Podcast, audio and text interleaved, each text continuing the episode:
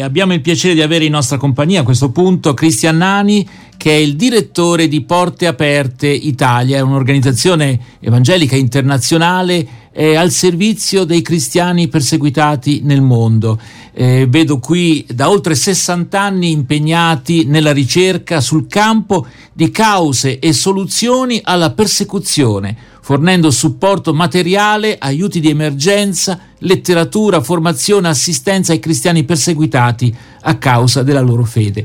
Uno potrebbe dire, va bene, sono situazioni un po' eccezionali, isolate eh, nel contesto dei conflitti del mondo, e invece ormai da diversi anni Porte Aperte produce un report in cui emerge invece che i cristiani perseguitati nel mondo non sono pochi, ma sono veramente tanti. Allora intanto Cristian, buongiorno, ben trovato. Eh, ci vuoi dire quanti, a voi. Sulla base dei rapporti che voi fate, e magari due parole su come vengono realizzati questi rapporti, eh, qual è la situazione attualmente? Insomma, non è facile sì, dichiararsi cristiani in tante parti del mondo. È, è proprio così. Buongiorno a voi e a chi ci ascolta. Sì, la metodologia che utilizziamo è molto complessa. Noi abbiamo circa quattromila persone in cento paesi che stanno ogni anno lavorando a questo tipo di eh, report. Eh, produciamo circa duemilacinquecento pagine ogni anno uh, che poi convergono in quella che è, con, viene con, conosciuta come la mappa della persecuzione. E purtroppo, come, come anticipavi, anche quest'anno noi vediamo per per il quindicesimo anno di fila sostanzialmente un aumento costante della persecuzione anticristiana in termini assoluti, quindi il duemilaventitré è di nuovo anno record per quanto ci riguarda, um, e stiamo parlando di oltre trecentosessantacinque milioni di cristiani nel mondo costretti ad affrontare almeno un livello alto di discriminazione e persecuzione a causa della propria fede, quindi non tanto eh, esclusivamente magari connesso a una guerra o a una difficoltà economica o di stabilità di uno stato, ma proprio per questioni legate alla propria fede. Un cristiano su sette vive in un luogo dove la propria libertà religiosa è sotto attacco. Questo uh, fotografa la nostra World Watch List duemilaventiquattro. Immagino che sia complicato anche perché eh, come dire, il confine tra appartenenza religiosa, appartenenza etnica, eh, dimensione economica, eh, immagino che appunto sia a volte sottile, per cui perché avviene questa persecuzione? Eh, non lo so, districarsi tra le varie cause immagino che sia complicato. Sì, per questo la metodologia è, è piuttosto complessa, per come accennavo. Noi analizziamo cinque aree della vita del cristiano dove, ehm, an- dove vie- vive sostanzialmente delle forme di discriminazione collegate alla propria appartenenza religiosa cristiana. Quindi sono l'area privata, l'area della chiesa, l'area della, diciamo, della società in cui vive, della comunità in cui vive. Eh, anche la violenza è un altro eh, diciamo, eh, area che analizziamo a parte, e poi la vita nella nazione.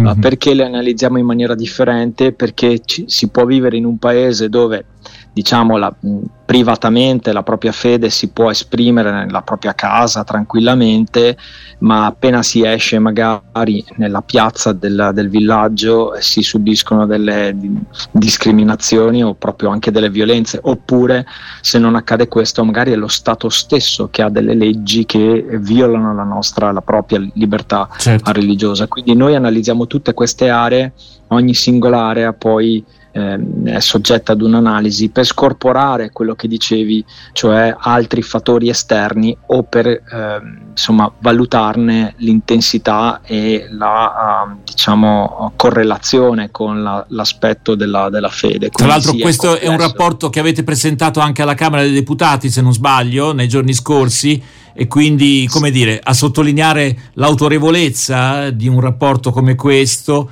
Eh, che viene pubblicato anche sui principali giornali del mondo. Eh, quindi eh, Claudio voleva porre una domanda. Sì, volevo chiedere a Cristian, che mi incuriosisce questa ricerca che voi fate con molta cura, attenzione, eh, da tanti anni, se avete rilevato che c'è un, come posso dire, un aspetto comune, una causa, un denominatore, un, ecco, un denominatore comune che eh, anche la diversità dei paesi è un po' lo zoccolo, come dire, duro, no? di, di questo eh, mm, per... Cioè, insomma, i paesi sono tanti, ci sono tante diversità, ma c'è un elemento che accomuna queste, ca- queste situazioni di persecuzione?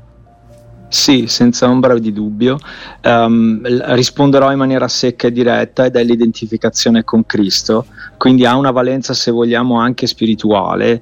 Um, insomma, Gesù disse: hanno perseguitato me, perseguiteranno anche voi, quindi de- devo per forza scendere nell'ambito spirituale. D'altronde questa nostra ricerca, che viene presentata, come, come dicevi Roberto, anche in contesti in, in, in forum internazionali, andremo anche, sarò il quattordici di febbraio all'Europarlamento, ma al di là di questo anche istituti di ricerca ormai la, la, la usano costantemente per monitorare la situazione della libertà religiosa dei cristiani. Ma quello che il punto punto di partenza di questa metodologia è proprio quello che ho appena espresso, l'identificazione con Cristo. Per questo si patisce discriminazione o persecuzione, perciò l'elemento comune è proprio l'espressione della fede cristiana, cioè il senso di appartenenza o di, eh, se vogliamo, di seguire i passi di Cristo, che in alcune società si, eh, le reazioni si esprimono in una certa maniera, in altre in maniera diversa. Mm-hmm. Infatti le fonti di persecuzione che noi abbiamo identificato sono in realtà nove, ma il comune denominatore è proprio questo, è proprio la semplice espressione della fede cristiana, punto. Allora, trecentosessantacinque sono i milioni di cristiani perseguitati nel mondo, che mi pare una cifra che va aumentando nel corso degli ultimi anni, e eh? poi ci dirai tu. quattromilanovecento novantotto i cristiani uccisi, quelli accertati ovviamente, e poi ci sono anche quelli rapiti, tremilanovecentosei, questo è il dato che appare sulla prima pagina di porte aperte italia punto org, e poi c'è il rimando alla cosiddetta World Watch List, che è un'analisi eh, dettagliata paese per paese, con una sorta di, chiamiamola, triste classifica. Al primo posto il paese in cui veramente, veramente essere cristiani, e dirlo, è eh, un rischio gravissimo. Al primo posto, ormai da tanto tempo, mi pare eh, di poter dire, eh, la Corea del Nord, che è un paese sì, che eh. è tornato alla ribalta dei giornali, sia per le minacce, consuete minacce di guerra contro la Corea del Sud, eccetera, eccetera, e poi anche per l'avvicinamento molto forte con la Russia. Insomma, la Corea del Nord continua a... Eh, a perseguitare i cristiani, non solo i cristiani, eh, ovviamente, qui si parla dei cristiani, ma ci sono tante altre minoranze sotto scacco. Solita domanda: perché? Sì, eh, beh, intanto i dati che citavi eh, naturalmente sono per noi dati conservativi. Nella nostra ricerca noi partiamo da dati certi, minimi di base, piuttosto se non abbiamo certezza non conteggiamo, quindi eh, questo è importante, lo ripetiamo in tutti i forum, eh, significa che quelli, questi dati che hai citato sono proprio di partenza, sono la punta di un iceberg. Per esempio i rapimenti che citavi, molto difficile eh, venire a conoscenza, ma anche le violenze sessuali, abbiamo dei dati, o gli attacchi alle chiese, oltre quattordicimilasettecento, ma sono dati sempre conservativi, perché non tutti sono dichiarati, non tutti sì, sono sì. in qualche modo denunciati. La Corea del Nord è più di vent'anni eh, più o meno che è il primo posto, solo un anno, nel duemilaventidue, è scesa di, alla seconda posizione, perché ci fu, forse chi ci ascolta lo ricorda, eh, diciamo la presa di Kabul e dell'Afghanistan da parte dei talebani, con una caccia proprio dei cristiani da parte dei, dei talebani in un anno terribile e orribile, quindi solo quell'anno fu scalzata dalla prima posizione. La, la ragione sono, sono tante, cioè sono... sostanzialmente riconducibile a una paranoia dittatoriale della famiglia Kim. La famiglia Kim ha bandito uh, il cristianesimo, ha bandito la Bibbia. Uh, possederne una significa finire in carcere o ai lavori forzati o addirittura giustiziati. Cioè, noi abbiamo eh, sono uscite immagini alla B B C di, di un paio di ragazzi uh, davanti a un tribunale nordcoreano, ragazzi nordcoreani di quattordici quindici anni, che sono finiti ai campi di lavori forzati perché hanno oh, letto letteratura straniera. Questo è il livello di, eh, diciamo, di chiusura di questo paese. E la, tra questa letteratura straniera c'è la Bibbia. Un bambino di due anni è stato mandato insieme ai genitori in un campo di lavori forzati perché hanno scoperto la Bibbia nascosta nella, nel giardino di casa del padre. Quindi questa è la situazione che c'è lì, c'è un'intolleranza uh, nei confronti della, del movimento cristiano che risale al momento dell'ascesa della famiglia Kim. Mm-hmm. eh, Kim Il-sung, il nonno dell'attuale, fu colui che instaurò questa dittatura con un culto alla famiglia Kim. Ben inteso, uh, Kim Il-sung, il nonno, aveva genitori eh, cristiani, Ai. ma la sua formazione Sì, la sua formazione e il suo delirio di, di onnipotenza lo portò veramente a istituire una nazione che ha dei principi, cioè ha copiato dei principi cristiani, quindi c'è una sorta di trinità uh, nella loro uh, diciamo struttura sociale, che ha a che vedere con la, l'ideologia che la giuce, il, diciamo il padre è Kim Il-sung, quindi la famiglia Kim, il figlio è l'ideologia, eh, il figlio è lo Stato e, la, e lo Spirito Santo è l'ideologia, quindi uh, c'è, c'è una forma di struttura, c- c'è persino un decalogo, mm-hmm. ovviamente tutto trasformato. Certo, e, certo. Diciamo, quindi quando il potere si sacralizza, no? Questo esatto, insomma esatto. è successo, è successo e succede ancora. Esatto. Allora, ehm, adesso ci ascoltiamo una canzone, Amanda, dal titolo... di quei titoli che quando parliamo di queste cose possono lasciare perplessi. Lui ti ascolta. Ecco, in questa situazione di persecuzione in cui gente addirittura perde ancora oggi la vita per la propria fede, può dire il Signore ti ascolta? È possibile dirlo? Ma magari di questo, se te la senti, ne parliamo fra poco. Intanto ci ascoltiamo questa canzone di Amanda, Lui ti ascolta, su R L S.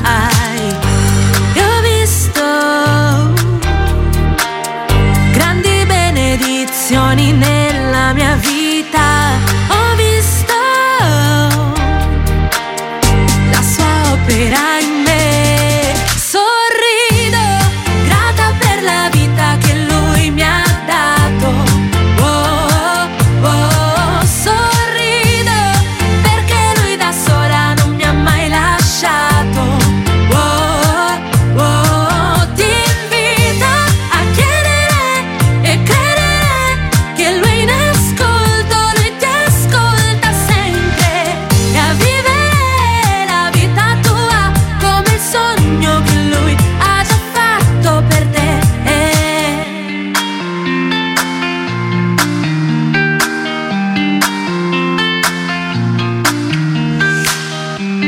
Sai quante volte ho lasciato che la rabbia e lo sconforto vincessero su me, ma Dio mi ha aperto porte, non sono fragile, è sempre la mia guida nell'oceano aperto.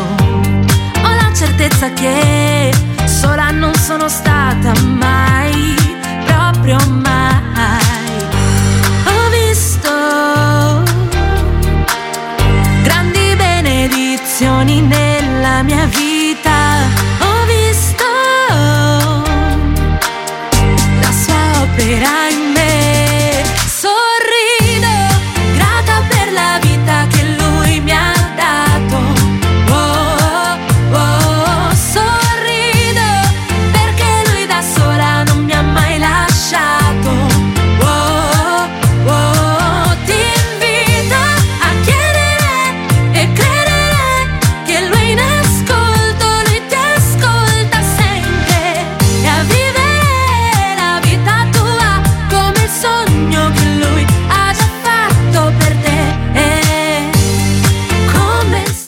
Amanda, Lui ti ascolta, è una canzone di lode come tante canzoni di lode, e io vorrei approfittare di quello che appare un contrasto stridente, no? Tra cristiani perseguitati che perdono la loro vita, anche vengono colpiti magari anche nei loro, beh, eh, insomma, nelle loro sicurezze economiche anche, ecco. Ehm, io vorrei chiedere a Cristian Nani, eh, di Porte Aperte Italia, ecco, tu sicuramente avrai avuto tanti contatti con persone che hanno dovuto affrontare queste situazioni di persecuzione. Ehm, c'è ancora il senso, è ancora possibile il senso della lode in, uh, in realtà come quella d- della Corea del Nord, o anche al secondo posto in questa classifica delle persecuzioni Somalia, Libia, Eritrea, questi sono il secondo, terzo e quarto posto tra i cristiani perseguitati nel mondo. Eh, c'è spazio per la lode, insomma, in situazioni come questa, ecco. Certo, certo che c'è spazio, anzi credo che sia incredibilmente potente quella che viene innalzata, nel senso proprio di, di volume che, che sa. Ovviamente eh, sto, sto raccontando un paradosso, perché il volume che si può utilizzare nei propri inni, nei propri canti in Corea del Nord, in Somalia, in Libia è quello sussurrato eventualmente. Non ci saranno band che suppo- supportano uh, la lode, ma si, si, ci si incontra comunque, nonostante sia un rischio per la propria vita, per stare insieme e lodare e adorare Dio. Quindi la mia esperienza diretta, non tanto a quello che posso pensare io sì, sì. a livello teologico, eccetera. Quello che hai visto. Ma esatto, le migliaia, migliaia di, di testimonianze che abbiamo e che anch'io ho visto direttamente, perché ho assistito anche a incontri segreti eh, in case sicure, mm. eh, è che la lode viene innalzata. Ma non perché, è un paradosso perché, questo, ecco, noi certo. seduti qui comodamente, diciamo, noi nello studio eh, eh, appare come paradossale. Claudio, volevi aggiungere no, su questo qualcosa? Sì, sì, perché mi interessa questo scambio che state facendo, mi veniva da pensare che forse eh, il cristianesimo eh, eh, poi si esprime proprio in questo, in questo modo, no? Laddove si secolarizza, casomai si fanno anche canti di lode, ma non siamo più dentro a quei canti. Ma non c'è più lo spirito. Non lo so, ecco. Sembra paradossale, sì, ma. Sì, ma io, io penso che sia proprio esattamente come sta andando la nostra discussione, cioè c'è eh, qualcosa di, di connesso alla sofferenza. Insomma, il Dio che scende sulla terra sceglie la via della sofferenza per la redenzione, e noi che seguiamo i passi e le orme di questo figlio di Dio, in qualche modo nella sofferenza non sarà una sventura vuota, non sarà qualcosa che purtroppo è accaduto, ma sarà qualcosa che invece ha valore, ci avvicina di più proprio al servo sofferente, ci avvicina di più alla somiglianza a Cristo. Quindi la sofferenza acquisisce enorme valore per noi e non è pura sventura. Questo lo capiscono soprattutto chi la vive. In fondo, e concludo, insomma, il Nuovo Testamento, le storie che, le, che leggiamo ah, sono scritte da perseguitati per perseguitati in un contesto di persecuzione. Siamo noi l'eccezione, non loro. Interessante quello che ci stai dicendo. Senti, eh, andando verso la conclusione, però eh, ovviamente io eh, incoraggio gli ascoltatori a scaricare questa lista o vederla online sul sito porte aperte italia punto org. Si chiama World Watch List, è eh, il, un rapporto sui paesi in cui si è più cioè i cristiani sono maggiormente perseguitati a vari livelli. Dopo la Corea del Nord abbiamo accennato alla Somalia, e al terzo posto c'è la Libia. Ecco, mi ha colpito la Libia perché sappiamo che è un paese con tanti problemi, la guerra civile, ma che ci sia un accanimento anche nei confronti dei cristiani. Ecco, questo potrebbe apparire sorprendente, tanto più, insomma, che ce l'abbiamo di faccia, voglio dire, non è che ci vuole molto per sì. arrivare in Libia. E come si spiega questa cosa? Beh, diciamo che il regime di Gheddafi a suo tempo è stato impermeabile al Vangelo, quindi la persecuzione era sottesa, costante e impediva la diffusione del Vangelo a chiunque entrasse, missionari eccetera, quindi diciamo era un Islam connesso alla società tribale eh, che eh, impediva l'esistenza del Vangelo lì. Eh, dalla caduta di Gheddafi il caos ha regnato, però la persecuzione in sé non ha fatto che aumentare, quindi ci si è più attaccati alla propria appartenenza del clan e della famiglia e alle proprie tradizioni religiose, e quindi ogni interferenza esterna viene considerata come aliena e come qualcosa di, da cacciare. Detto questo, uh, l'anno scorso abbiamo assistito degli arresti, sono stati anche deportati alcuni cristiani stranieri, eh, anche americani, eh, proprio perché, pur essendo un paese spezzato in due o addirittura in tre da, da una guerra civile in atto, in realtà i servizi eh, di intelligence o comunque le polizie, le milizie eh, della nazione cercano i cristiani, e quindi sappiamo di incarceramenti, di sparimenti, e soprattutto sappiamo che le migliaia di migranti che passano per la Libia, quando sono Di una, di un'appartenenza religiosa come cristiana,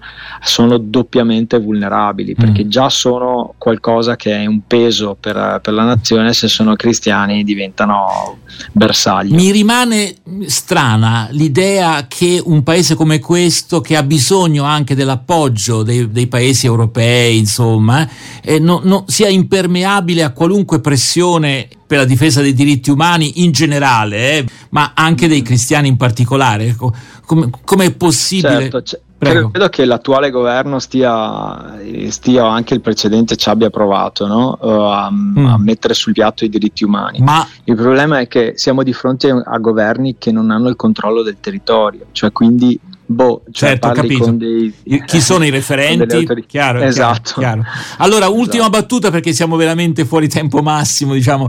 Eh, sì. eh, avete presentato, abbiamo sentito al Parlamento, alla Camera dei Deputati questo report, eh, verrà fatto anche al Parlamento Europeo, se capisco bene. Ecco, sì. non c'è il, il rischio di portare questi dati e che siano strumentalizzati, come dire, ecco, eh, vedete gli islamici che chiedono diritti e poi guardate cosa succede in questi paesi. Da questo punto di vista come ti comporti, insomma, perché immagino che ci siano delle pressioni politiche anche per un uso strumentale di questi, di questi dati, o no? Sì, costantemente c'è eh, questo immagino. pericolo, e anzi costantemente viene, vengono utilizzati in questa maniera, però il punto è a che cosa facciamo, non denunciamo la verità, non denunciamo ciò che accade, perciò la nostra attenzione è quella di ovviamente di presentare la realtà dei fatti, eh, distanziarci quando, quando le cose vengono uh, poste in una maniera che non ci piace, visto che la nostra ricerca, il nostro, il nostro approccio è pro Gesù, diciamo, non contro qualcuno, ed è un principio semplice ma, ma profondamente biblico, um, e quindi cerchiamo sempre di uh, mostrare, fotografare la realtà e distanziarci even- eventualmente da chi invece ne fa un uso errato. Chiarissimo, detto chiarissimo. Questo non possiamo farlo sempre, cioè come si fa? Non certo, sappiamo certo. come le usano.